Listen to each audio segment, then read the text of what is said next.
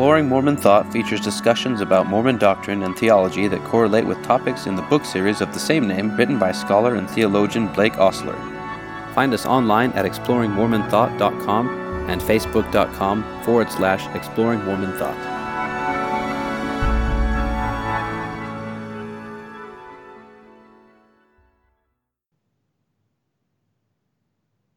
Hi, welcome back to Exploring Mormon Thought.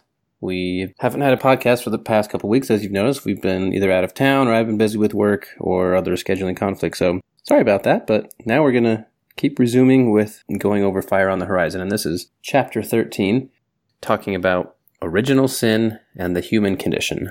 So we've talked about, you know, various aspects of the Adam and Eve story and ways to look at it and such, because that's kind of the lens through which we are taught to view things based on that it's, you know, the story that we hear in the temple and then we're supposed to relate it to ourselves. So continuing with that, I'll just start with this quote and then we can discuss the idea of what original sin is and then what the difference in Mormonism is or in Latter day Saint thought.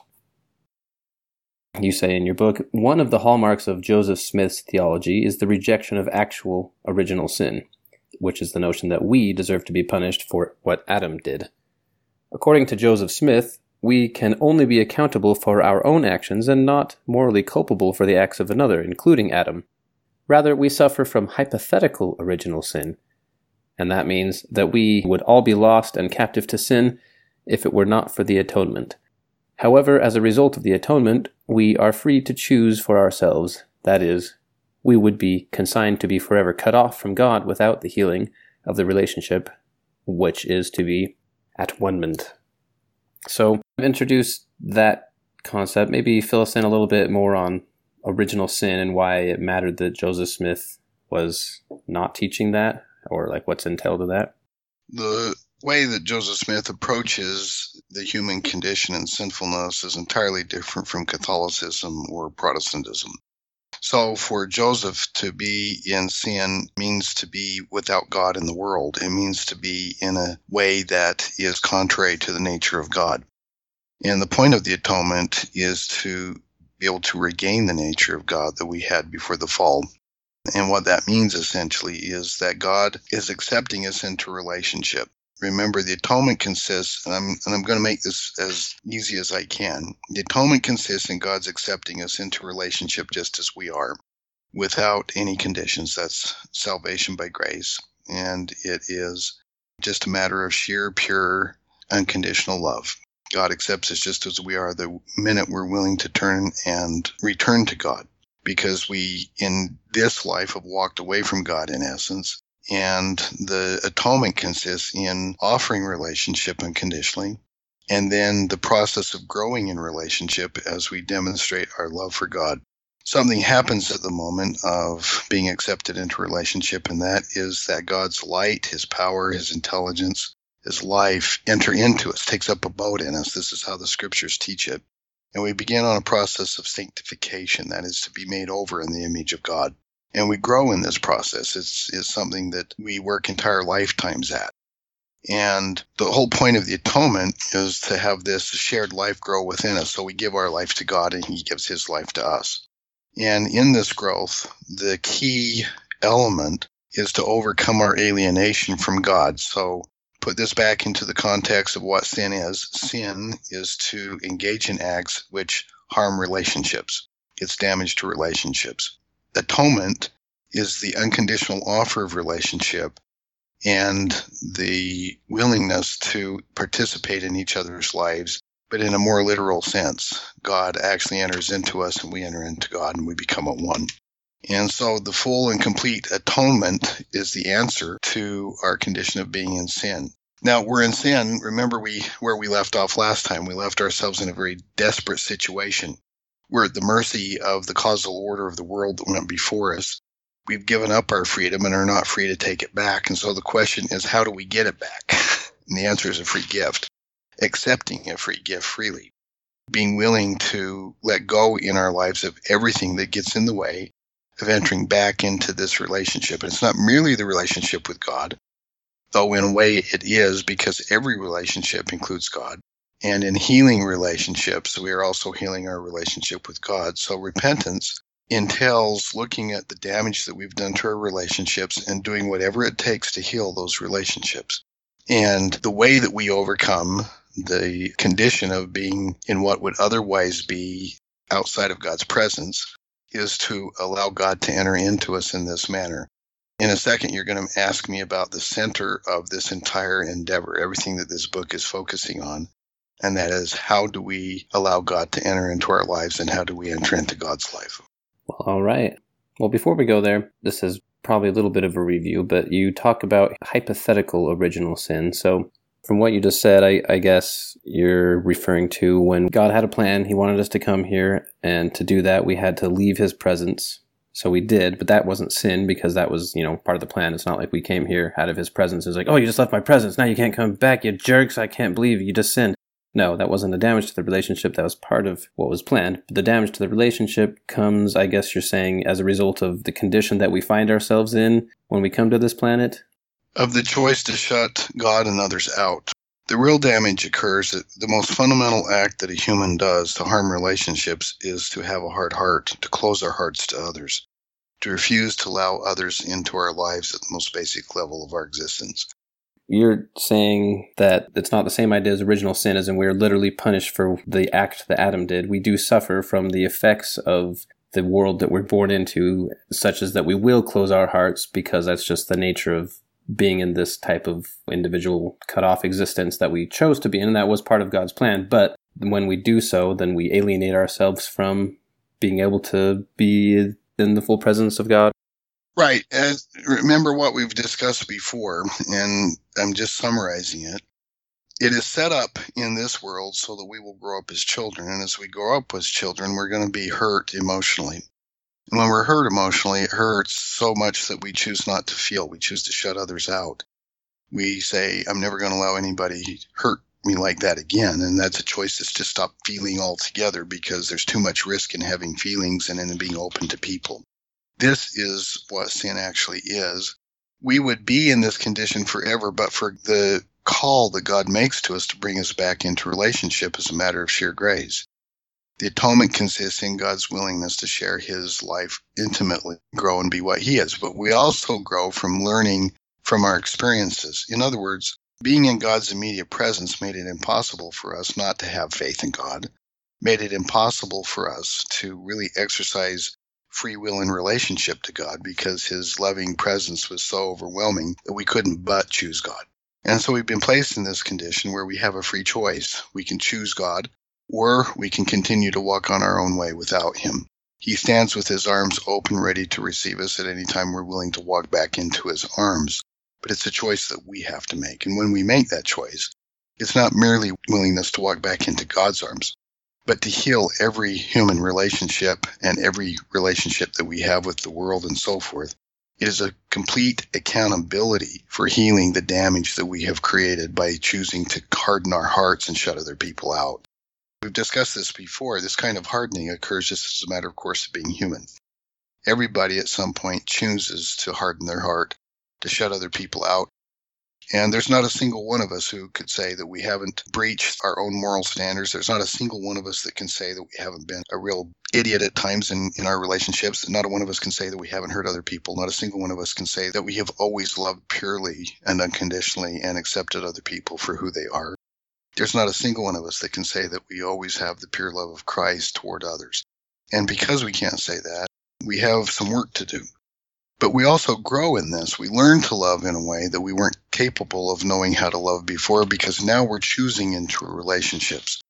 We're choosing to overcome the barriers that prevent us from being in these kinds of relationships.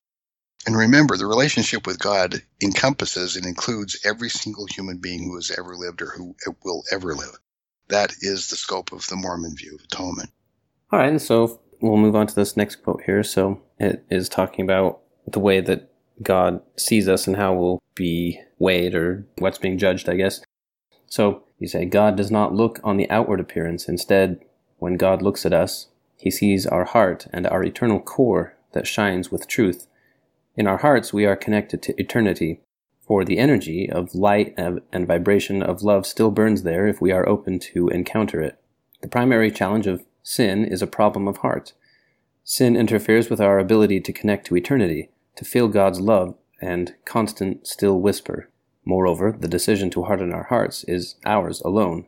So, again, this is out of context, and I, it's been a little while since I read the chapter, but is this referring to like when God will judge us, or is this how just God sees us in general?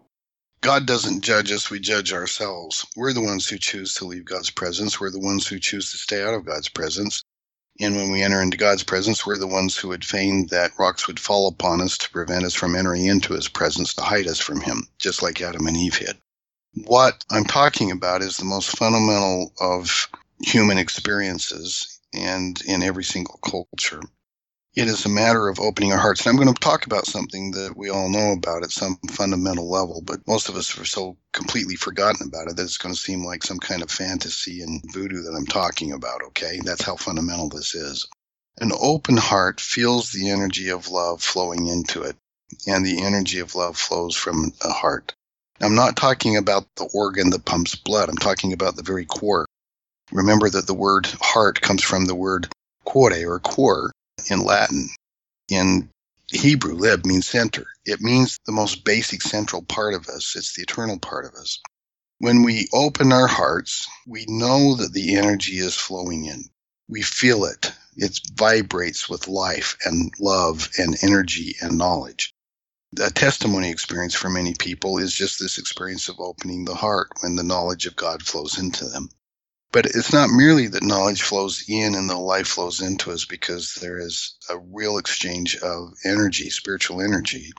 Our energy also flows out. Our light shines. We give ourselves to others. People talk of heartstrings flowing from hearts, the radiance of hearts open to each other. We all know this experience, but over time, we so effectively close our hearts that many forget what this experience is. I mean, a person can have spiritual experience at one moment, and if we close our hearts, the knowledge is gone, and even a memory may not be sufficient to let us remember what it is to be in this kind of relationship with a heart that burns with knowledge, that vibrates with love, and that is open to receive and to give. This is all a matter of heart. This is the way the scriptures speak of it. Hearts can be fooled, they can be deceived when we harden our hearts. But an open heart knows the truth and knows that it knows the truth. And so uh, I'm going to put this at a very fundamental level. When people lose their testimonies, their hearts have closed and they can't even remember what it is to have this kind of knowledge. We have this kind of knowledge when it is a living, present reality within us as the current experience. So a soft heart is open to know. And I've pointed out before in the Book of Mormon and in the other scriptures, in the Book of Mormon, every single problem is caused by, is chalked up to the problem of a hard heart. And in the Book of Mormon, the solution to virtually every single problem is to soften our hearts, to choose to be open. Now, there are different ways of addressing this in human language. One is to simply say we're open to people. Another is to say that we have a heart to heart connection. Another is to say we made a connection. okay. In some ways, we just connect with people. And so this knowledge of and this kind of experience of a heartburning is at the center of Christianity. Because when we become Christian, our hearts are open and Christ's life literally enters into us as an energy and co-shared life. We literally live in the light of God living within us. We literally share our light and intermingle it with God's to give to others as a gift this is the kind of experience that people have very often. And it's not limited to being in the Mormon church, obviously. People all over the world speak this way. A loving heart or an open heart has to be one of the most common metaphors in poetry and literature ever. And so, in every single culture, I may add. And so, what we're talking about is the distinction, and it's not mere symbolism, it is real, literal, and an experienced reality.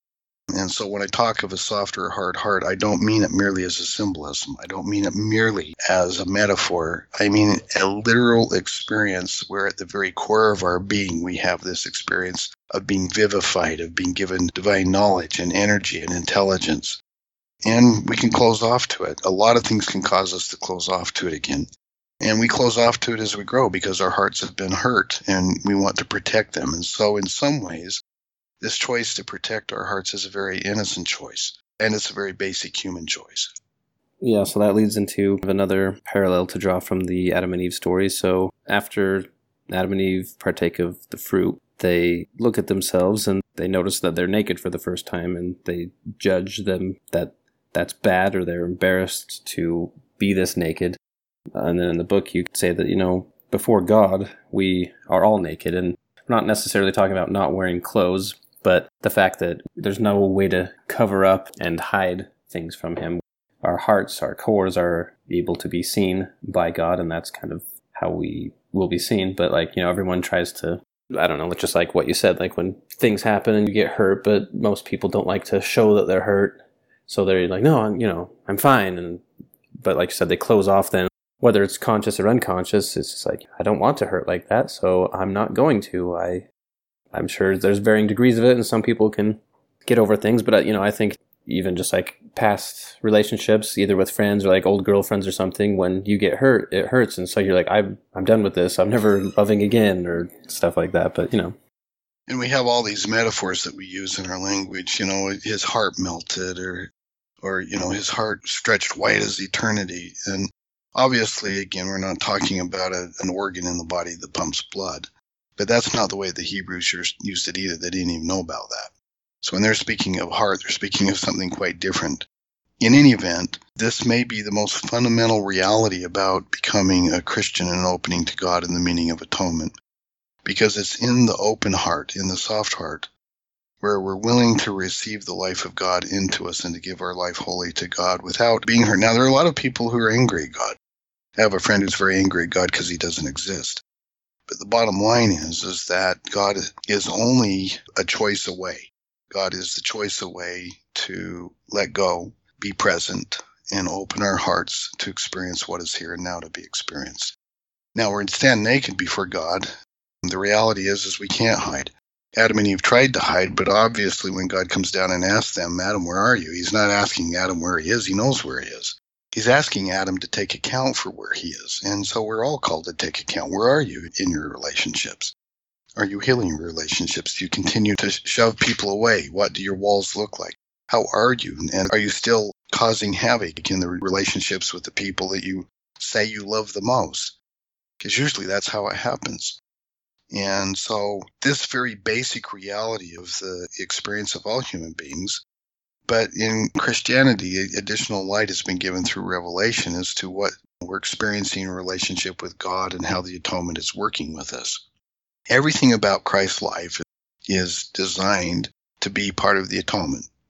It is to persuade us to open our hearts to Him. And the bottom line, for me at least, is that this is the most fundamental experience of a Christian, of sharing God's life intimately in this way, so that God really is abiding within us. He really does live within us. And we are willing to let our light shine by letting our hearts be open and letting fully out in all of our authenticity to simply give all of our gifts in love.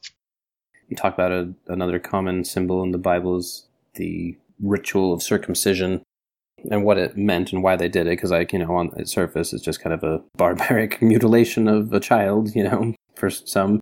But what it is, at least from what I remember you telling me or and reading, is basically, you know, like let's think about it. Let's take the most sensitive part of a man and then expose it.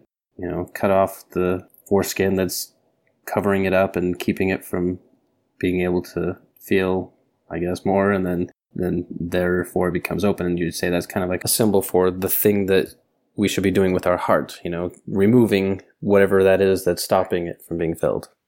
There's no question that this particular symbolism appears over and over again in both the Old and New Testaments. And the circumcision uh, is the circumcision of the heart. And so we're asked to have circumcised hearts. And what that means is to expose our hearts, open our hearts to others, be willing to feel, be willing to be exposed. And it means vulnerability. A lot of people see vulnerability as a weakness, but the truth about vulnerability is it's an incredible strength because being vulnerable to others is being genuine and truthful and honest. Honesty comes from two words in Greek, hon and est. It means to be one with what is. And so when we're vulnerable, we are being one with what is. We're being open to whatever comes given the truth of who we are and what we are. In feeling the glorious joy of being in these kinds of loving relationships. I mean, and it is glorious and it is joyful and it feels so good. I often wonder, well, why do we do it? Why do we cover ourselves over this way? Why do we build barriers between us and others when it feels so fulfilling and authentic to be open and vulnerable with others? And the answer is there's a real danger when we open our hearts. Our hearts can be stamped on. We can be rejected. It may be the case that we feel like we're going to have to go and hide forever so that we're not hurt again. But we're called to be open. Yeah, I mean, everyone has that feeling of, and it probably was, like you said, when you're a kid, you know, you're just, are you, you're full you, and you're like, this is me, I'm finally being vulnerable. And then the biggest fear is to someone to reject that. And so, you know, you're always putting this facade, and then you think, well, maybe if I fully share myself, then then maybe they'd understand me. But like everyone has a fear of like fully sharing themselves, having someone understand you, and then rejecting you for it. And as you grow as a kid, and you know, we all experience that. We all experience rejection and, and pain and hurt. The reality is, is life is just set up so that we have these kinds of experiences. I see people, for instance, who go through divorces, and my heart just goes out to them. A divorce is a gut wrenching experience for, for almost all people who go through it. And I see after people go through a divorce how cautious they are to open up to other people because they've been through hell and they don't want to do that again. And so my heart goes out to them. I fully understand why they're closing off. I got betrayed. I'm not going to take that chance again. It hurt like crap. I just can't take the risk that I'm going to feel that again. And then to watch the beauty as they open to other people and take the risk again of having a relationship or relationships. I've seen it in myself, you know, when I've been rejected and how much it hurts. And, you know, we're rejected in myriad different ways. You know, you didn't get the raise that you wanted. You didn't get the position that you wanted. That people thought that you weren't as good as, as others. You couldn't do that. And they've rejected you. And it just hurts like crap.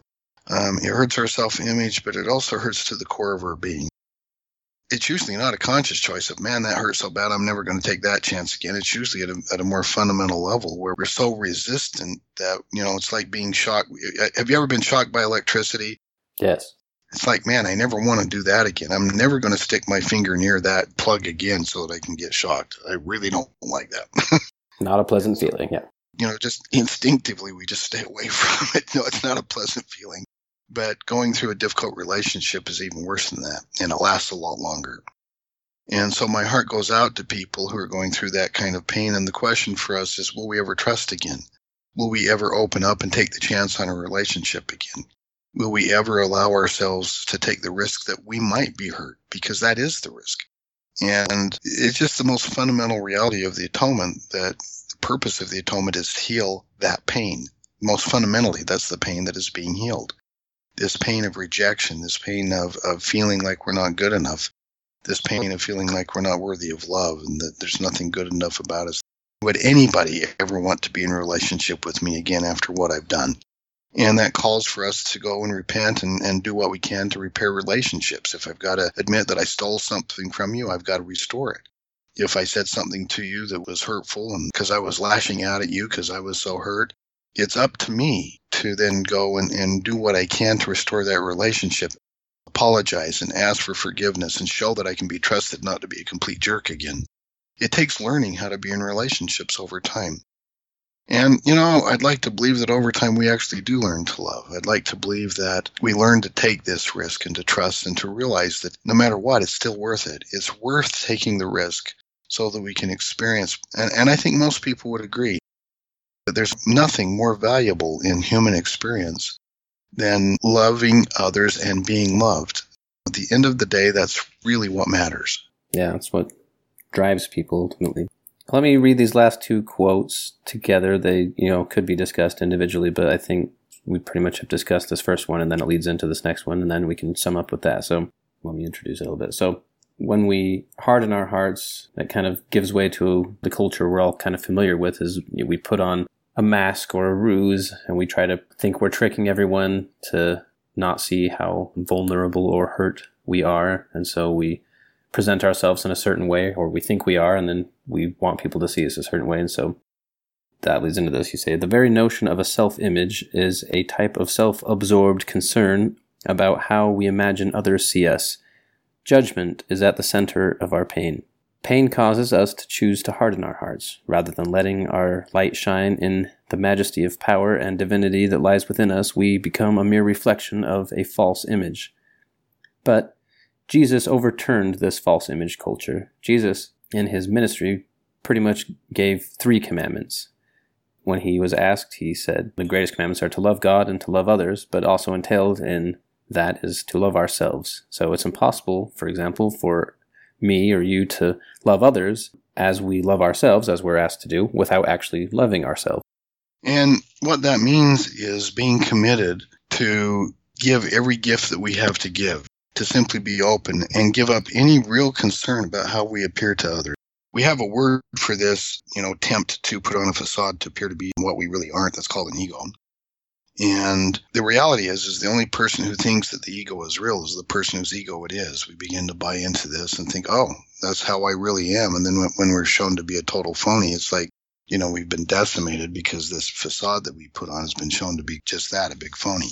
And so what the command to love ourselves means, at least in part, and there's a lot more to it. And, you know, I go into that in, in the book, in several books actually. But at least in part, what it means is I don't have to put on a facade because I'm good enough just the way I am. I don't have to be someone other than I am. Only a person who believes they're not good enough the way they are will try to appear to be something different than they are. And so if we really love ourselves, we don't have to pretend to be something that we're not. Now, let me give examples because self love is not self concerned love. It's the kind of love that occurs because we're totally willing to just take whatever risk it is to be who we are. And when I accept myself for who I am, it means that I don't have to put on any kind of facade at all.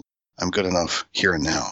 But it means a bit more than that. It means that I'm willing to not try to appear to be something that I'm not. I'm not going to worry what other people think about me because I accept me as I am. And so what other people think of me really doesn't matter. Let me give you a few examples. This is not self vaunted, narcissistic self aggrandizement. This is just the way that it is. There are things about me that I really love about me. I love that I can get down and play just like a kid. I love that I can be with my family and just super enjoy being there and doing that. I love that at times I can just simply lose myself in just playing. I love that I'm like a little kid at times. I love, you know, there are a lot of things that, and, and they're just who I am. I mean, this is just me. And I love that about me. But what it means is I fully embrace this about me because it's it's who I am and, and I just delight in it. I'm just delighted to have this kind of, of playful little child in me that is so natural for me to just break down into. I mean, you kids see it every Christmas morning when I get out and break all of your toys. So and there are things about every single one of us. There's an exercise that I suggest for people, and this is harder than you think. Look deeply into your own eyes in a mirror go to that deep level of authenticity and honest with yourself and tell yourself what you truly love about yourself.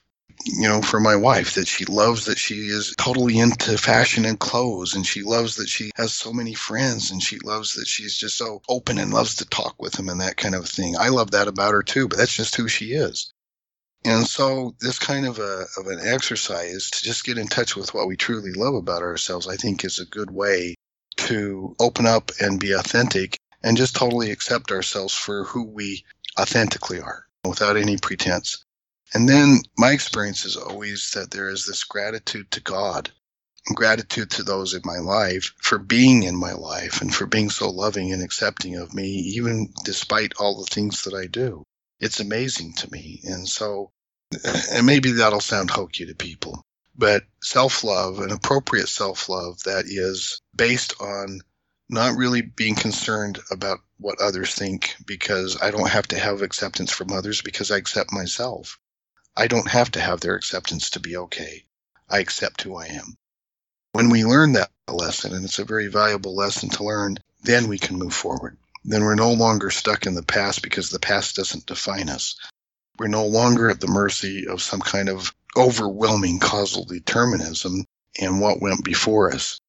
Instead, in all of our creativity as a person freely choosing, we move forward and we choose the life that we want to live.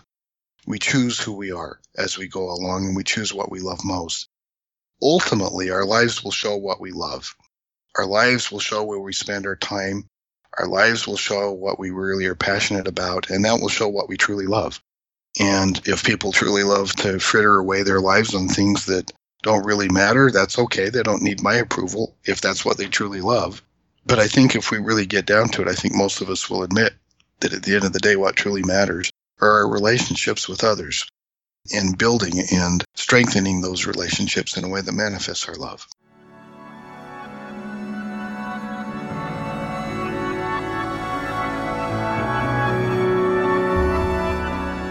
Thank you for joining us. To support the podcast, donate at exploringmormonthought.com. Follow us on facebook.com forward slash exploring Mormon Thought.